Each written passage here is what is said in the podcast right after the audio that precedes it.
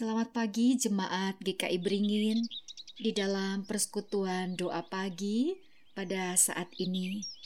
Marilah jemaat Tuhan kita berdoa Bapa Sorgawi betapa baiknya Engkau dalam hidup kami. Hidup yang mahal harganya Engkau berikan dengan cuma-cuma hari demi hari engkau berikan, bahkan menambah-nambahkan berkat secara melimpah. Di segala musim hidup kami, engkau juga setia, tak pernah meninggalkan kami.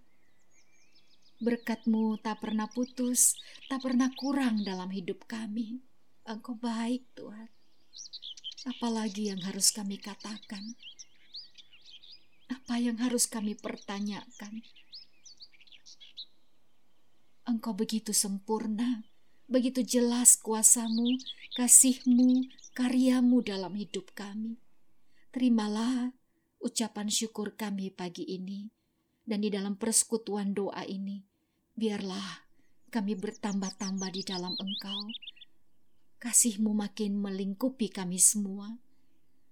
Ada keteduhan, ketenangan, penghiburan, bahkan kekuatan baru, pemulihan terjadi bagi kami. Mari Bapa, bersabdalah bagi kami semua, layakkan kami menerima sabdamu, dan biarlah kami sungguh-sungguh hanya memuliakan Engkau. Dalam nama Bapa, Anak dan Roh Kudus, kami berdoa dan kami sungguh bersyukur. Amin. Jemaat Tuhan, kita akan mendengarkan sebuah nyanyian yang akan dinyanyikan oleh Pendeta Emeritus Johannes Lim.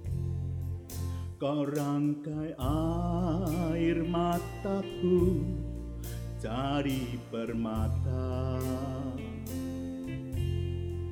Kau ubah kabut hitamku menjadi sutra Kau tahirkan kesukaran Kau ubah jadi bintang-bintang. Kau rangkai air mata di permata. Betapa beda jalanmu dari jalanku seperti langit dan bumi jaraknya Tak pernah ku punya teman setia seperti Tuhan.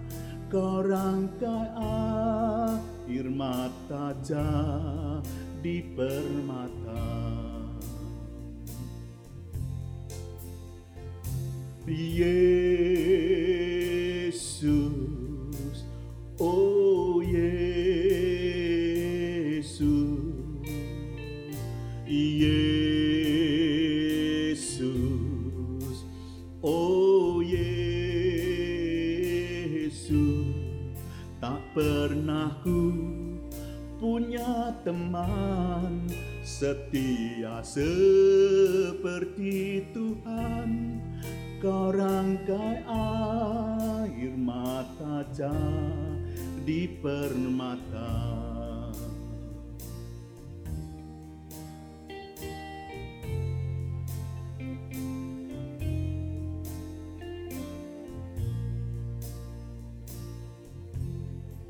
Kau rangkai air mataku jadi permata.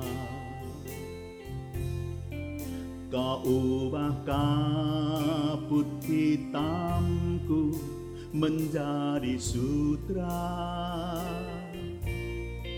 Kau tahirkan kesukaran Kau ubah cari bintang-bintang Kau rangkai air mata di permata.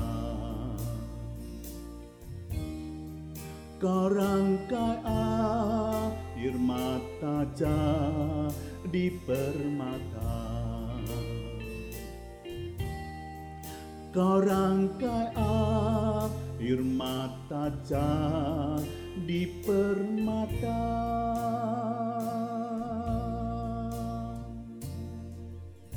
Mazmur 56 ayat yang ke-9 Mazmur 56 ayat yang ke-9 Sengsaraku, engkaulah yang menghitung-hitung, air mataku kau taruh ke dalam kirbatmu.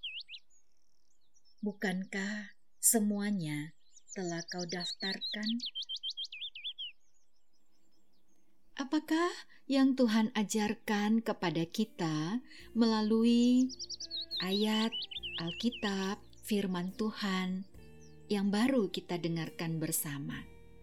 Pelajaran yang pertama adalah Tuhan mempedulikan kita. Kalimat sengsaraku, engkaulah yang menghitung-hitung, maksudnya adalah bahwa Tuhan turut merasakan apa yang kita alami. Tuhan tahu, Tuhan mengerti, Tuhan mengingat, Tuhan menghitungnya, memperhatikannya. Dalam terjemahan bahasa lain, ayat ini bisa menjadi berbunyi you know how trouble I am. You know how trouble I am. Jadi, Tuhan mengerti sekali apa yang terjadi pada kita, kesulitan-kesulitan, kesusahan kita. Nah, yang pertama mesti kita pahami bahwa kalau kita sering beranggapan bahwa Tuhan tidak mempedulikan kita, kita salah. Firman Tuhan berkata dia mempedulikan kita, bahkan sengsara, kesulitan kita, dia menghitung-hitungnya. Dia sungguh bahkan merasakan apa yang kita rasakan. Tuhan berkata, Dia mempedulikan, Dia menghitung-hitungnya. Yang kedua, pelajaran apa yang bisa kita petik dari firman Tuhan, ayat Alkitab yang tadi kita dengarkan bersama? Yang kedua, Tuhan mau mengajarkan kita bahwa Tuhan mencatat kesusahan kita. Kalimat air mataku kau taruh dalam kirbatmu.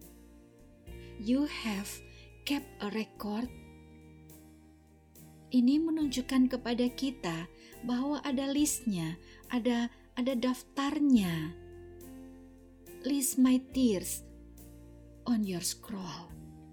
Tuhan mencatat kepedihan kita di dalam buku. Ya, kalau istilah tadi di dalam kirbat air mata ditampung. Tuhan mencatat, nulis di buku. Ya, kirbat ini bisa kita artikan uh, catatan. Dan air mata ini adalah air mata penggambaran kepedihan, duka cita, kesusahan, kesakitan. Sejatinya sih telah banyak air mata yang tertumpah. Dan Tuhan selama itu menghitung-hitung, mencatat dalam buku. Luar biasa, saudara-saudara. Kita nggak berpikir tentang ini kan sering kali kita menangis dan merasa begitu susah sendiri dan kesusahan kok nggak habis-habis nggak ada yang peduli nggak ada yang tahu. Mungkin saja di sekitar kita bahkan orang nggak mau tahu tetapi Tuhan tahu. Daud mengalami itu konteks dari Mazmur 56 ini dia dalam pelarian oleh ulah daripada Saul yang iri hati dan membenci dia di negerinya, dia mengalami penolakan dan dikejar, tetapi masuk ke negeri lain, dia dikejar oleh musuh. Penderitaan macam mana ini? Sangat berat. Tetapi Tuhan dicatat dengan jelas oleh Daud. Menghitung-hitung, mempedulikan, bahkan bukan cuma mempedulikan, menghitung, mencatatnya. Air mata ditampungnya. Inilah yang bisa kita pelajari. Ada Tuhan yang peduli, yang memperhitungkan, yang memperhatikan, dan yang mencatat semua kesusahan kita. Tetapi ada yang lebih luar biasa dari pengertian yang dalam ini. Apabila ayat ini kita paralelkan dengan ayat firman Tuhan lainnya yang begitu banyak di Alkitab, kita akan menemukan orang yang menangis dengan mencucurkan uh, air mata akan menuai yang menabur dengan air mata akan menuai dengan sorak-sorai. Lukas 6 ayat 21 Berbahagialah hai kamu yang sekarang ini lapar karena kamu akan dipuaskan. Berbahagialah hai kamu yang sekarang ini menangis karena kamu akan tertawa. Ada masa depan, ada pelangi sesudah hujan ada yang terjadi berikutnya, di mana berkat Tuhan selalu lebih besar dari masalah yang membuat kita menangis. Bahwa ayat ini paralel ketika Tuhan menampung air mata kita, menghitungnya, Tuhan mempedulikannya sesudah itu. Dia Allah yang penuh kebaikan akan mengatur sedemikian rupa dan mengubahkannya. Tadi kita dengar nyanyian, ya, uh, air mataku ubah menjadi permata. Ya, air mataku kau rangkai atau kau ubah jadi permata. Engkau juga mengubah kabut hitamku menjadi sutra syair dari nyanyian tersebut atau kalimat itu Kau rangkai air mataku jadi permata, kau ubah kabut hitamku jadi sutra, adalah penggalan dari satu kebenaran Kristiani yang nyata dalam kehidupan kita dan adalah cuplikan dari nyanyian tadi. Air mata diubahkannya, kesusahan digantinya, air mata akan menjadi indah. Ya dan amin. Tetapi mungkin banyak di antara kita menolak air mata, menolak kesusahan, kepedihan, maunya permata, tetapi Tuhan membuat permata ini, keindahan ini dari air mata yang ditampungnya, air mata kita yang menetes yang dipedulikannya. Ya, istilah lain enggak ada mahkota tanpa duri. Istilahnya kalau di Indonesia dalam pepatah Ya berakit-rakit dahulu, berenang-renang kemudian. Tapi di situlah masalah kita. Meskipun kita tahu Tuhan memperhatikan air mata kita, meskipun kita tahu Tuhan mencatatnya, tidak cukup, masih banyak orang lebih memilih pesta pora, lebih memilih gelak tawa, gak mau lembah-lembah kekelaman, gak mau ada di bagian-bagian atau musim-musim hidup yang berat di mana ada air mata. Saudara-saudara, sebenarnya air mata bisa dikatakan bagian dari kehidupan manusia. Mulai dari manusia dilahirkan sampai dia menutup mata, hidup manusia selalu diwarnai air mata yang tak kunjung habis. Mesti kita berpikir tentang itu ajaib ya. Air mata kok nggak kunjung habis. Kelahiran bayi di tengah-tengah keluarga diawali dengan tangisan dan tetesan air mata. Begitu keluar dari rahim ibunya, dia sudah mulai menangis. Air mata pertama justru sebagai pertanda kehadirannya di dunia. Air mata itu tanda kehidupan. Ketika diperhadapkan dengan masalah dan pergumulan hidup yang berat, air mata kembali mewarnai hari-hari manusia. Bahkan pemazmur pernah bilang, "Aku menggenangi tempat tidurku dengan air mataku, aku membanjiri ranjangku." Mazmur 6 ayat 7 Lesu aku karena mengeluh. Setiap malam aku menggenangi tempat tidurku dengan air mataku. Aku membanjiri ranjangku. Tempat tidurku banjir dengan air mata. Berat sekali kehidupan ini. Di dalam dunia selalu ada air mata ketika meninggalkan dunia Perpisahan itu ditutup juga dengan derai air mata oleh keluarga, sahabat, teman, kerabat, orang-orang terdekat. Jadi pada dasarnya air mata itu biasa lekat dalam kehidupan kita. Bahkan dengan janji kebenaran firman kita percaya air mata itu bisa menjadi keindahan, air mata itu bisa menjadi permata dan kabut hitam. Kita percaya ditampung Tuhan, dilihat Tuhan, dipedulikan Tuhan, lalu diubahkan menjadi sutra yang bernilai tinggi. Lalu bagaimana dong? Apa sekarang kita harus berkata, ya udah kalau gitu aku nangis aja melulu, nangis aja tiap hari? Ya enggak juga begitu, saudara-saudara. Ada musim dalam hidup, tetapi apabila kita tiba pada musim di mana kita harus menangis, jangan putus asa dong. Jangan merasa ini akhir dari segalanya. Jangan melebih-lebihkan nangis melulu, enggak juga. Meskipun air mata lekat dalam hidup, tapi ada air mata bahagia juga kan. Kita tidak usah membesar-besarkan, kita realistis. Dan kalau saat itu harus diterima, enggak apa, kita juga jalani.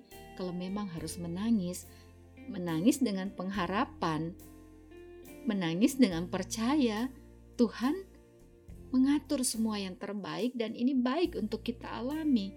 God is in control. Tuhan memegang kendali dalam hidup kita. Jadi kita ya jalani kalau memang harus alami sukacita, kalau harus alami duka cita, semua baik.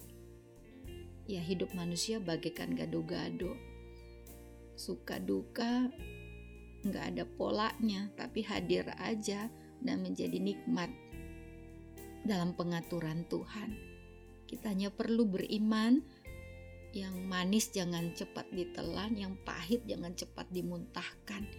Itu aja. Kita mau nih bersama belajar bijaksana di dalam kehidupan ini, di dalam dinamika hidup yang diatur oleh Tuhan. Biarkan Tuhan yang menentukan dan menuntun langkah hidup kita. Gak usah berontak, gak usah marah kepada Tuhan ketika kita harus menangis sebab menangis pun baik. Dan dari air mata ini kita mau imani ada keindahan sesudahnya. Laki-laki kok nangis?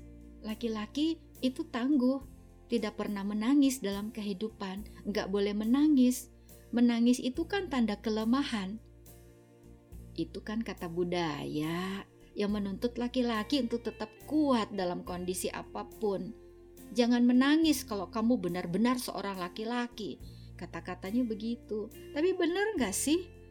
Laki-laki nggak boleh nangis. Kenapa Tuhan ciptakan air mata juga untuk laki-laki? Dan kenapa kepada laki-laki dan perempuan air matanya nggak habis nih? Ya, bolehlah budaya ada, tapi kita bijaksana di dalam kehidupan ini. Memendam perasaan kesedihan sampai tingkat stres meningkat, nggak bisa menyalurkan dengan menangis itu ya berat loh.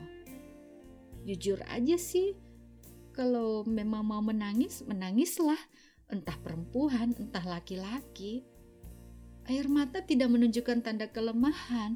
Ingatlah firman Tuhan ini bahwa air mata bisa ditampung, bahkan penggambaran keindahan, air mata itu menjadi permata.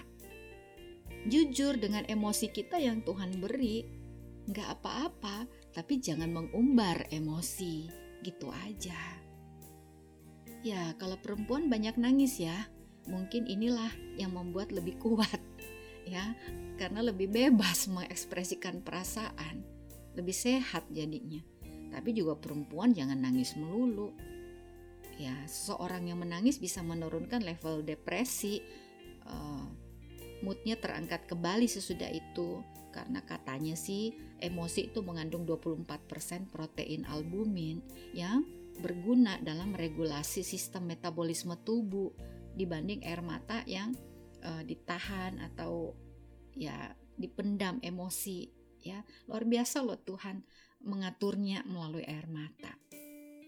Dan Alkitab sendiri dengan gamblang kasih tahu kepada kita laki-laki yang di Alkitab itu yang gagah perkasa itu menangis loh. Tengoklah Daud, prajurit hebat yang berhasil mengalahkan Goliat. Dia menangis. Gak apa-apa siapa bilang Daud lemah. Tapi apa Daud gak pernah nangis? Daud nangis juga. Dalam Mazmur jelas lesu aku karena mengeluh setiap malam aku menggenangi tempat tidurku. Cengeng nih cengeng, laki-laki kok nangis? Enggak, Daud enggak cengeng, tapi dia bisa loh menangis dan menggenangi tempat tidurnya dengan air mata. Semalaman kali nangisnya ya, tangis seorang ayah nih ya.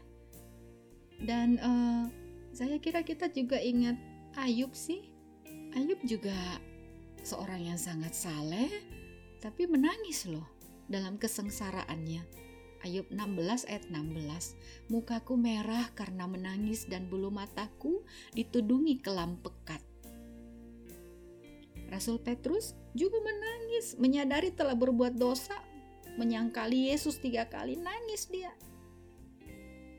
Dan Yesus pun dalam Yohanes 11 ayat 35 pernah menangis kalau mundur lagi di Alkitab Perjanjian Lama, Yusuf yang sukses itu orang nomor dua di Mesir.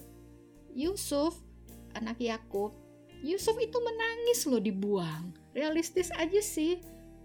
Tapi ya tidak berarti dia lemah. Nah pria-pria itu menangis. Menangis dalam hidupnya nggak apa-apa. Apa yang salah dengan tangisan dan air mata? Nggak ada. Setiap orang berhak untuk menangis, tidak peduli gender, usia, jabatan sosial. Mengapa menangis? Karena kita masih manusia. Tangisan itu menjadi reaksi seperti kalau kita tertawa itu juga reaksi, nggak apa-apa. Tangisan reaksi dari perasaan yang kita alami. Dalam pengkhotbah 7 ayat 3 nih, saudara-saudara, bahkan dikatakan di sana, bersedih lebih baik daripada tertawa. Karena muka muram membuat hati lega. Jadi air mata tidak mengindikasikan kelemahan. Bahkan firman Tuhan dalam pengkhotbah 7 tadi bilang lebih baik bersedih. Ya walaupun itu nggak usah juga pilih, saya pilih sedih aja deh kalau gitu. Ya enggak lah, biarkan Tuhan atur.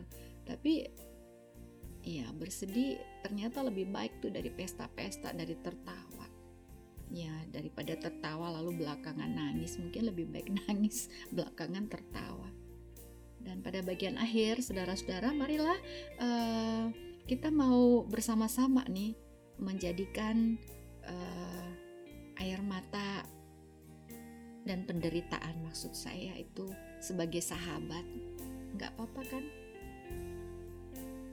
Jadikan sahabat. Nggak usah menentang nggak usah uh, apa ya uh, berpura-pura nggak sedih nggak usah bohong gitu. Akui aja nggak apa-apa dan tidak perlu ditolak sampai begitu rupa jadikan sahabat aja kalau memang kita harus menangis. Yang kedua jadikan air mata yuk sebagai obat kehidupan.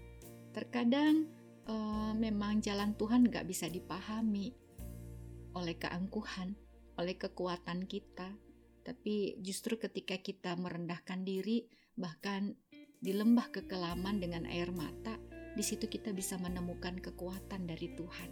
Jadi nangis kalau memang harus menangis, menangislah. Jadikan air mata itu obat untuk kita dipulihkan oleh Tuhan.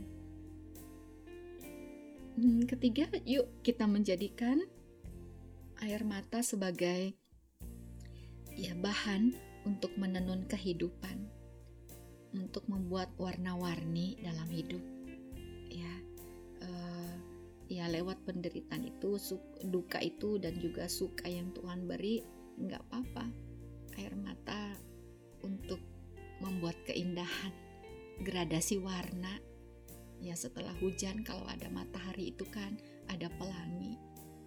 Bahkan air mata uh, membersihkan ya mungkin tenggorokan atau ya bagian mata ya seperti hujan juga ketika membasahi bumi ada juga sih manfaatnya kita jadikan bahan-bahan untuk uh, kesehatan untuk kesegaran untuk menenun sesuatu yang lebih baik. Dan finally uh, bagian akhir yuk kita jadikan air mata justru sebagai kekuatan. Maksudnya bertutur tentang penderitaan air mata yang kita alami dan Kristus juga pernah alami uh, dan menangis meneteskan air mata di Matius 23 ayat 37 menangisi Yerusalem nggak apa-apa dan sesudah itu menjadi kuat. Yesus juga menangis ketika Maria datang dan menangis kepadanya Yohanes 11 tapi tangisan Yesus ini memiliki kekuatan belas kasihan yang luar biasa. Semoga kalau kita menangis, kita mengerti dan bisa menolong orang lain. Semoga ke air mata kita, tangisan kita adalah tangisan empati atas kesusahan dan penderitaan orang lain. Berangkat dari situ, air mata mengajarkan kita betapa kuatnya, ya, eh, dampaknya dan hasilnya kalau kita lihat secara positif dan mengarahkannya di dalam Tuhan air mata justru bisa menghasilkan kekuatan yang tidak terkalahkan karena air mata buat kita datang kepada Tuhan. Tidak ada jalan pintas untuk kerohanian kita dewasa dan kuat. Nggak ada. Kadang-kadang kita harus menempuh jalan berduri, berliku, di lembah, dan menangis. Tapi di situ justru kekuatan Tuhan berikan untuk kita dan kita nggak usah khawatir. Di gunung, di lembah, Tuhan ada dalam hidup kita Allah mengizinkan kita menangis, itu wajar karena kita manusia. Justru kita datang kepada Dia dan kita menjadi lebih dewasa. Boleh menangis, tapi nggak usah berduka cita seperti orang yang tidak mempunyai pengharapan. 1 Tesalonika 4 ayat 13b dalam tangisan karena duka cita yang terdalam pun masih ada pengharapan kan? Allah akan mengubahnya. Jadi Pujilah Tuhan untuk setiap kesempatan, kegembiraan, maupun saat kita menangis, kita tetap memuji Tuhan karena kita percaya dan berpengharapan. Tuhan baik. Mari kita berdoa. Bapa Sorgawi, terima kasih mengatur perjalanan hidup kami dengan musim-musim hidup suka dan duka. Terima kasih kami bisa menangis dan air mata mungkin saja bagi sebagian orang menunjukkan kelemahan, tetapi di situ justru kami bisa datang kepadamu dan mendapat kekuatan. Mampukan kami mengubah air mata ini justru menjadi obat, justru menjadi kekuatan yang dahsyat untuk menolong orang lain juga. Menjadi kekuatan untuk kami melangkah bersama dengan Engkau dalam kehidupan ini. Terima kasih untuk semua yang Engkau atur, suka dan duka. Kami percaya Engkau tidak pernah salah. Kami serahkan hidup kami di dalam tuntunanmu dan bersyukur karena segala sesuatunya. Dalam nama Yesus Kristus kami berdoa dan bersyukur. Amin.